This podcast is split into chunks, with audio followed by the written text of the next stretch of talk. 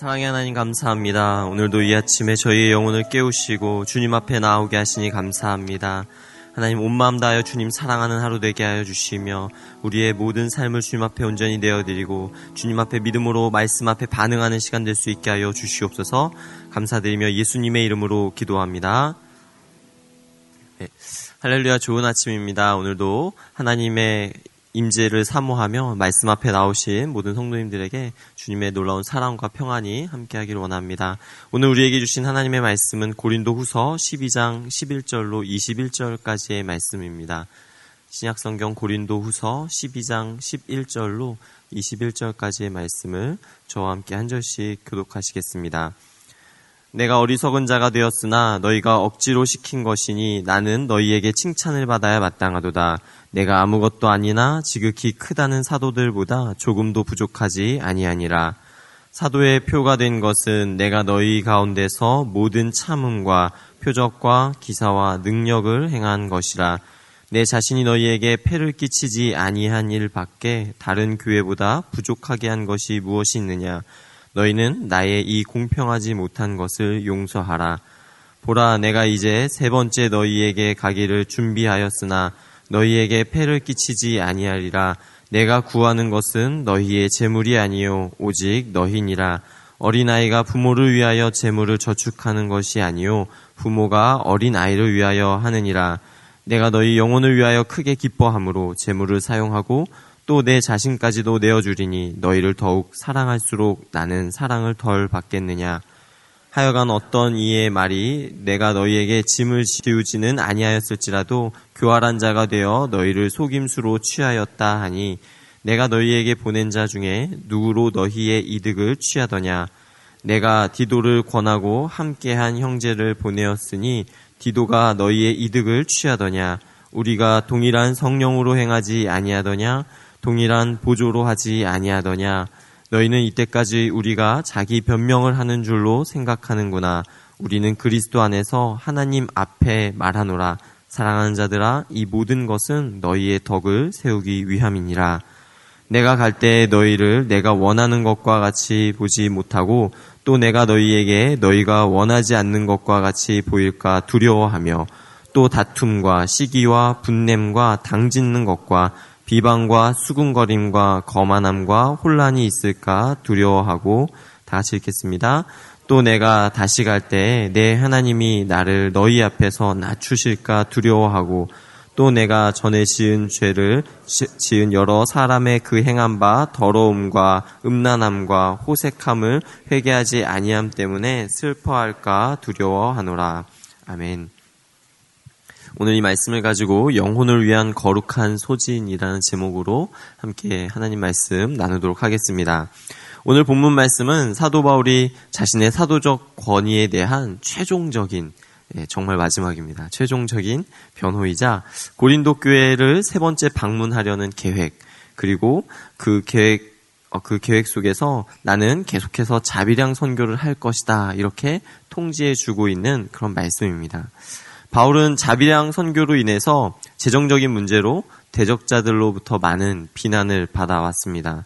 요점을 정리하면 사도이면서도 재정적인 지원을 받지 않았다면 능력이 없기 때문 아니냐, 열등하기 때문 아니냐, 이러한 공격을 받았습니다.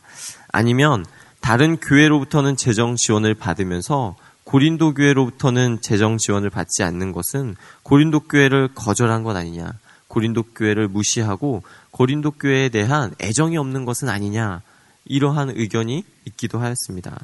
또 능력이 있음에도 자비량으로 섬기는 척하고 교묘한 방법으로 성도들의 재물을 착취하고 있었던 것은 아니냐 심지어는 이런 의견까지도 이야기까지도 나왔다라고 하는 것입니다. 그러나 이 모든 것들은 아니었습니다. 고린도 교회에 대한 바울의 애정은 다른 교회보다 더욱 남달랐습니다. 자신이 직접 복음을 전하며 개척한 교회로서 영적 아비된 마음을 가지고 있었던 바울에게는 고린도 교회에 대한 자부심이 늘 그 안에 있었던 것입니다. 고린도 교회의 재정을 요청하지 않은 것은 그들에게 폐를 끼치지 않기 위함이지 다른 이유는 전혀 없었습니다. 그래서 바울은 어쩔 수 없이 자신을 변호할 수밖에 없었던 것입니다. 우리 11절의 말씀을 다시 한번 읽겠습니다. 내가 어리석은 자가 되었으나 너희가 억지로 시킨 것이니 나는 너희에게 칭찬을 받아야 마땅하도다. 내가 아무것도 아니나 지극히 크다는 사도들보다 조금도 부족하지 아니하니라. 어제 말씀에서 바울은 부득불 자신의 영적인 경험을 이야기할 수밖에 없었습니다. 이 이야기가 자랑처럼 들려지나 오해를 풀기 위해서는 어쩔 수 없는 선택이었던 것입니다.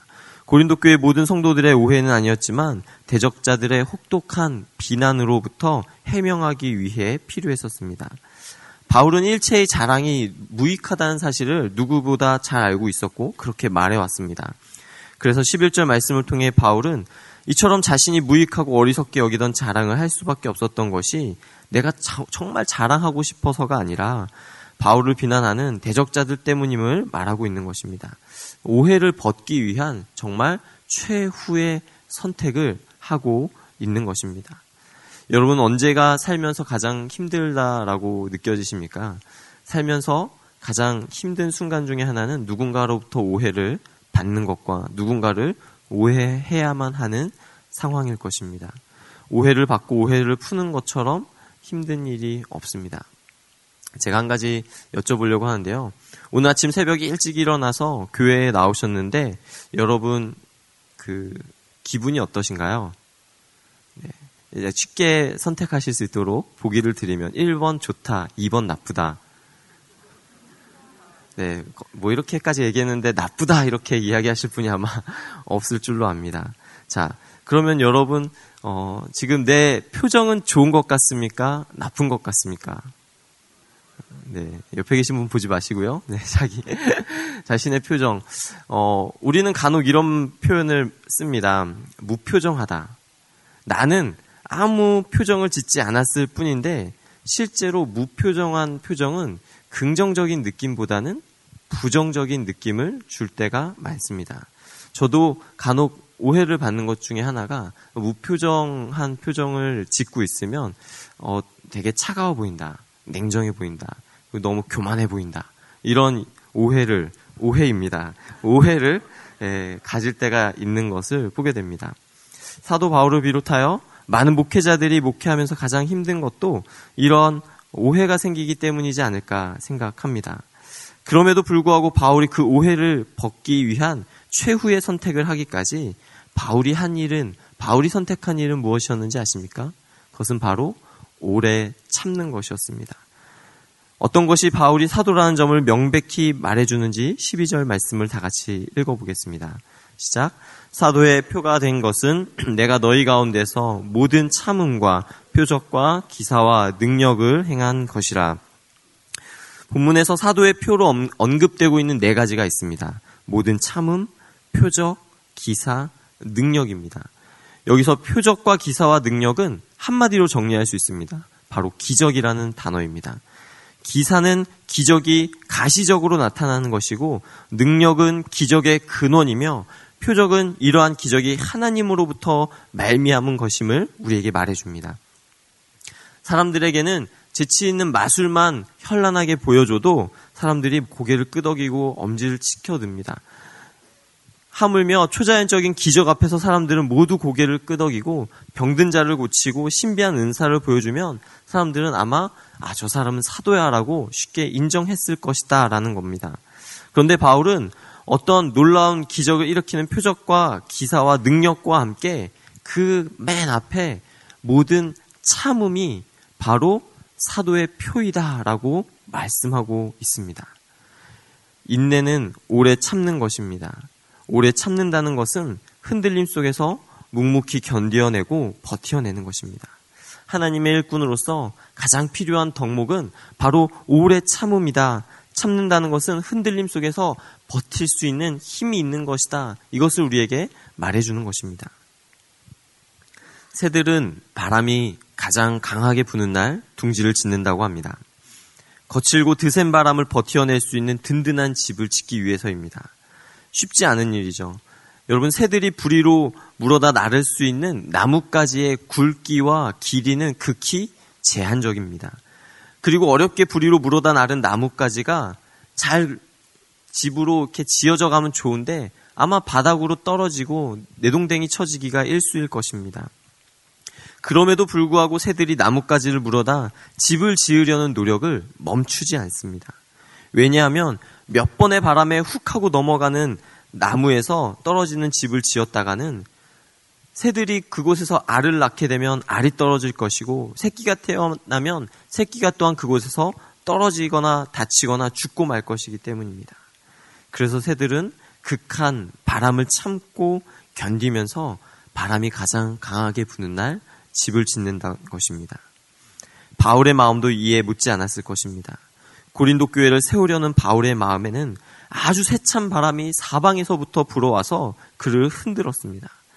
바울도 사람인데 정말 오해와 억울한 이야기를 들으면서 아무런 스트레스가 없었겠습니까? 극심한 스트레스에 시달렸을 것이라 생각이 됩니다. 하지만 바울은 욱하는 자기의 성질을 당장에 드러내지 않고 오래 참고 견디었다는 것입니다. 왜냐하면 지금 당장 나의 이 억울함을 풀어내는 것보다 고린도 교회가 견고한 믿음의 집으로 건강한 하나님의 교회로 세워지기를 누구보다 원했기 때문입니다. 우리 19절의 말씀 다 같이 읽겠습니다. 너희는 이때까지 우리가 자기 변명을 하는 줄로 생각하는구나. 우리는 그리스도 안에서 하나님 앞에 말하노라. 사랑하는 자들아, 이 모든 것은 너희의 덕을 세우기 위함이니라. 19절의 말씀처럼 바울은 변명을 하기 위해서 편지를 썼던 것이 아닙니다. 바울은 고린도 교회의 덕을 세우기 위해 모든 열정을 바치고 있는 중이었습니다. 덕을 세운다는 말의 뜻은 건축하다, 집을 짓다 라는 동사에서 온 말입니다. 여러분, 집을 지어본 적이 있으십니까? 어, 건축업에 종사하는 분들이 아니라면 집을 지어보는 경험은 흔치 않은 일일 것입니다. 보통 집이라는 것은 돈을 벌어서 그 구입할 만한 돈이 모여지면 구입하고 사는 개념이지 내가 살아야 할 집을 직접 건축하며 짓는 시대도 아닐 뿐더러 그런 사람은 많지 않습니다. 건축은 시작하는 순간부터 마치고 난 이후까지 알아야 할 것과 세세하게 챙겨야 할 것들, 신경 써야 할 것들이 한두 가지가 아닙니다. 이른 아침부터 노동자들의 땀방울이 모이지 않으면 건물이 올라가지 않습니다. 건물이 세워지는 내내 각종 사고의 위험에 노출되어 있기 때문에 안전에도 각별한 신경을 써야 합니다. 다 지어진 건물에 들어가서 편안함과 안락함을 누리기까지 얼마나 많은 수고와 노력이 필요한지 모릅니다. 이 모든 수고와 노력, 어떠한 어려움이 따른다 해도 바울은 영적인 아버지의 마음을 가지고 오래 참는 수고와 고통을 견디면서 어떻게 해서든지 어떻게 해서든지 그렇게 주님의 몸된 교회를 내가 세우겠다. 내가 그렇게 주님의 교회를 세우겠노라라고 결심하고 결단하며 나아가고 있는 것입니다. 20절과 21절의 말씀도 다시 한번 읽어보겠습니다. 내가 갈 때에 너희를 내가 원하는 것과 같이 보지 못하고 또 내가 너희에게 너희가 원하지 않는 것과 같이 보일까 두려워하며 또 다툼과 시기와 분냄과 당짓는 것과 비방과 수군거림과 거만함과 혼란이 있을까 두려워하고 또 내가 다시 갈 때 내 하나님이 나를 너희 앞에서 낮추실까 두려워하고 또 내가 전에 죄를 지은 여러 사람의 그 행한 바 더러움과 음란함과 호색함을 회개하지 아니함 때문에 슬퍼할까 두려워하노라. 사도 바울은 마치 매우 엄격한 부모님이 자녀의 생활 습관이나 태도를 점검하듯이 아니면 또는 오지에 떨어진 부대를 불시에 점검하러 갈 테니 항상 긴장 상태를 늦추지 말라고 경고하고 있는 지휘관의 마음처럼 고린도 교인들에게 우리가 좋은 모습으로 정말 만나기를 원한다라고 말하고 있는 것입니다. 이 또한 고린도 교회 성도들을 영적으로 바로 세우기 위해 권면하고 있는 사랑의 마음에서부터 나온 말씀입니다. 이 말씀을 묵상하며 이런 생각을 해보았습니다. 이것은 마치 우리가 이 세상의 모든 삶을 마치고 주님 앞에 서는 날 우리의 모습이 어떠해야 되는지를 생각하게 합니다. 우리가 주님 앞에 서는 그날 우리는 당연히 정결한 모습이어야 하지 않겠습니까? 교회의 머리 대신 예수님께서 이 땅에 오셨는데 주님의 몸 된 교회가 이리저리 다 찢기어져 있고 정결한 신부를 원하셨는데 부정한 세상에 물들어서 더러워져 있으며 기쁨의 잔치를 벌여야 하는 그때에 실망과 분노와 수치가 가득하다면 너무나도 부끄럽고 민망하지 않겠습니까? 그래서 20절과 21절의 말씀은 주님 앞에 섰을 때 가장 부끄러울 수 있는 죄의 모습들을 계속해서 말해주고 있는 것입니다. 죄에 대해 이야기하는 것은 불편합니다. 우리가 서로에게 죄를 언급하는 것은 서로에게 참 민망한 일입니다. 사도 바울도 그 죄를 말하는 것이 기분 좋아서 말하고 있는 것이 아니라 그 어려운 마음이지만 그러나 그럼에도 불구하고 하나님 앞에서 우리가 어떠한 모습이어야 하는지 그 모습을 알기 때문에 하나님이 원하시는 하나님이 기뻐하시는 그 하나님의 마음을 알기 때문에 불편하더라도 또 말하기 너무 껄끄럽고 힘들더라도 또 죄에 대해 깨닫지 못하고 있는 것이 너무나도 안타까운 그 마음에 이런 죄들을 계속해서 열거하면서 혹여나 우리가 이러한 죄의 모습에 여전히 빠져 있고 여전히 물들어 있지는 않는지 어서 그 죄로부터 돌이키라고 권면하고 있는 것입니다. 바울은 정말로 두렵고 떨리는 마음으로 하나님 앞에 바로 서자고 호소하고 있습니다. 이것은 단지 울리는 깽과리와 같은 허탄한 외침이 아닙니다. 우리가 죄를 짓는 모습을 안타까이 바라보시는 하나님의 마음이고 하나님의 그 슬퍼하는 마음을 호소하고 있는 것입니다. 우리가 입술로는 마라나타 주 예수의 어서 오시옵소서라고 고백하지만 우리의 삶으로는 여전히 죄에 휘둘리며 회개하지 않는 모습, 그러한 모습을 주님 앞에 보이고 있다면 사도 바울은 그러한 모습을 상상조차 하기 싫다. 나는 그러한 모습은 그러한 모습으로는 다시는 만나고 싶지 않다라는 그 마음을 전하고 있는 것입니다. 비록 정말 이렇게 심각한 죄에 빠져 있는 사람이 소수라 할지라도 교회에 미치는 영향력은 심각할 수 있습니다. 그래서 바울은 고린도 교인들의 영적인 아버지의 마음으로 그 애절한 호소 속에서 바울의 본심, 즉 고린도 교회를 향한 사랑을 담아내고 있는 것입니다. 14절과 15절의 말씀 다 같이 읽겠습니다. 보라 내가 이제 세 번째 너희에게 가기를 준비하였으나 너희에게 폐를 끼치지 아니하리라 내가 구하는 것은 너희의 재물이 아니요 오직 너희니라 어린아이가 부모를 위하여 재물을 저축하는 것이 아니요 부모가 어린아이를 위하여 하느니라. 내가 너희 영혼을 위하여 크게 기뻐함으로 재물을 사용하고 또 내 자신까지도 내어 주리니 너희를 더욱 사랑할수록 나는 사랑을 덜 받겠느냐. 이 말씀을 묵상하는데 정말 큰 울림이 있었습니다. 고린도후서를